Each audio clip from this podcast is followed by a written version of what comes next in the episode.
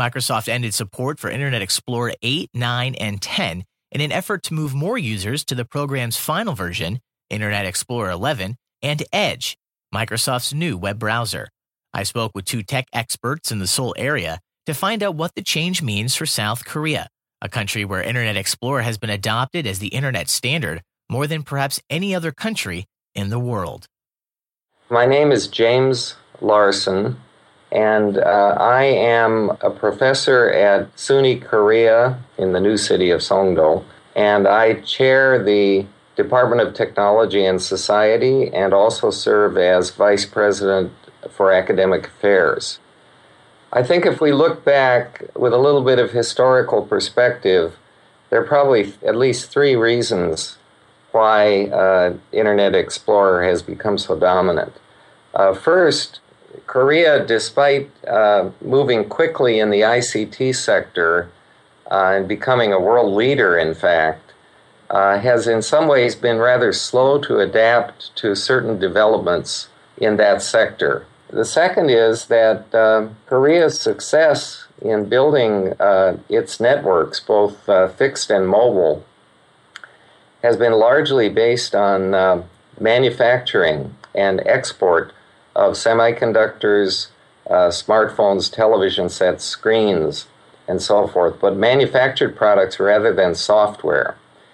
Um, and third, uh, as you probably know, uh, this is a very strong culture, and most Koreans prefer to um, operate on a day to day basis uh, in their own language, in the Korean language. And this carries over to patterns of um, use of the internet.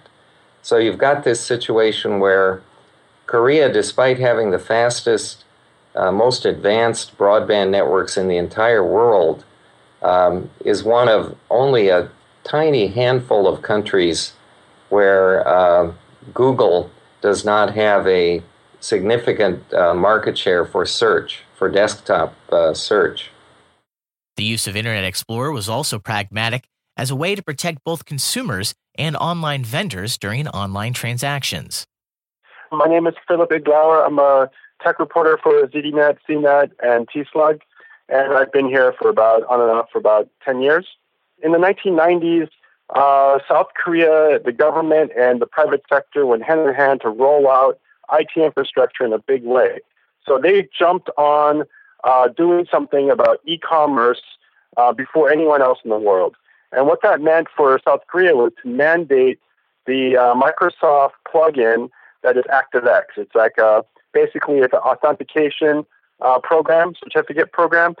So what South Korea did is that they made your identity when you go shopping basically secure. So that protected the shopper and it protected the vendor. Um, but that was in the 1990s.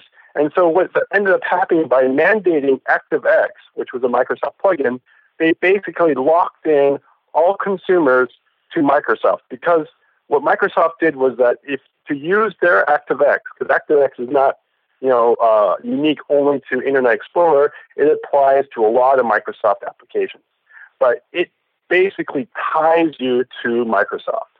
So since the 1990s, by law, South Koreans got stuck with Internet Explorer because of this mandate to have an authentication certificate program.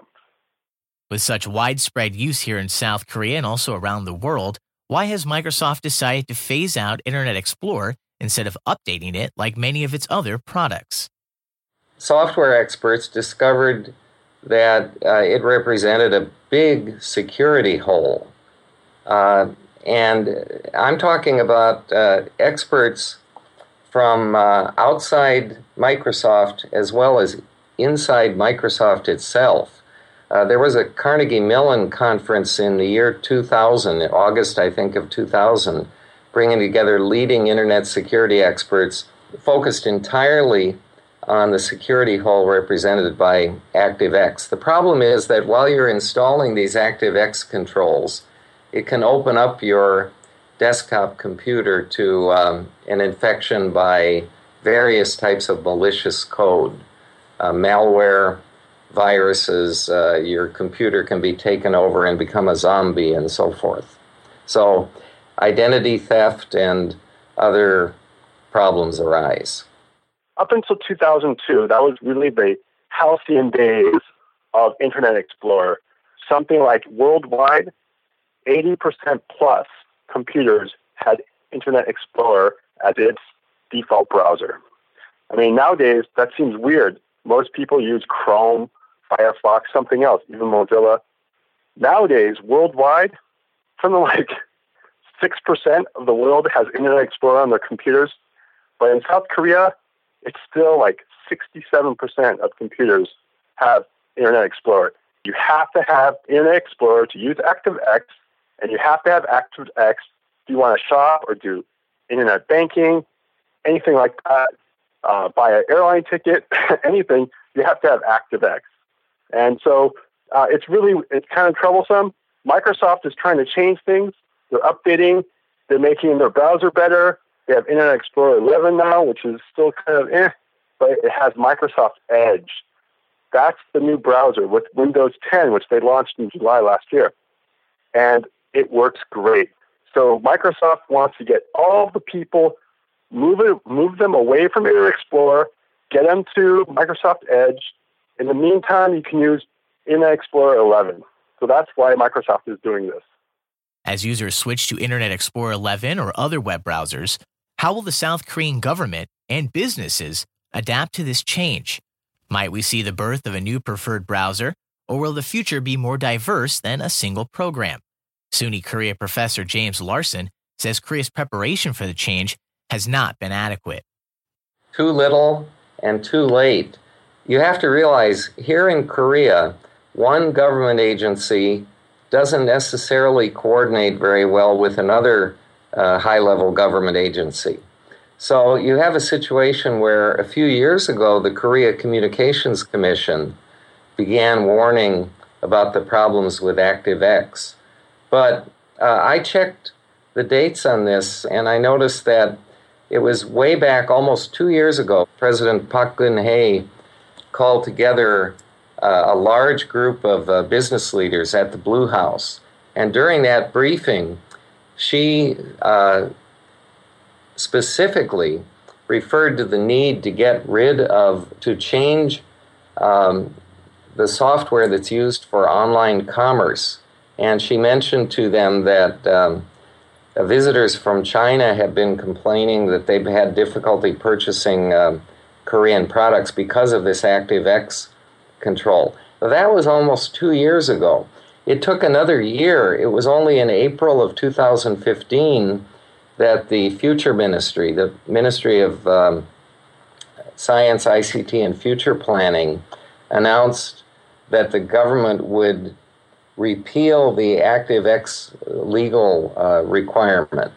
And that's been underway, but the last I checked, uh, there are still a majority of um, uh, banks and uh, other government uh, financial related services that are still using uh, requiring the active ActiveX control. So it's really difficult, even with the president, you know, endorsing change, to see it actually carried out. And finally, ZDNet reporter Philip Iglauer says internet users have already come up with their own solution. South Korea is on board they're going to switch to Windows 10 in a big way. Uh, I think South Korea was the country with the fastest adoption of Windows 10 after it launched last year in July.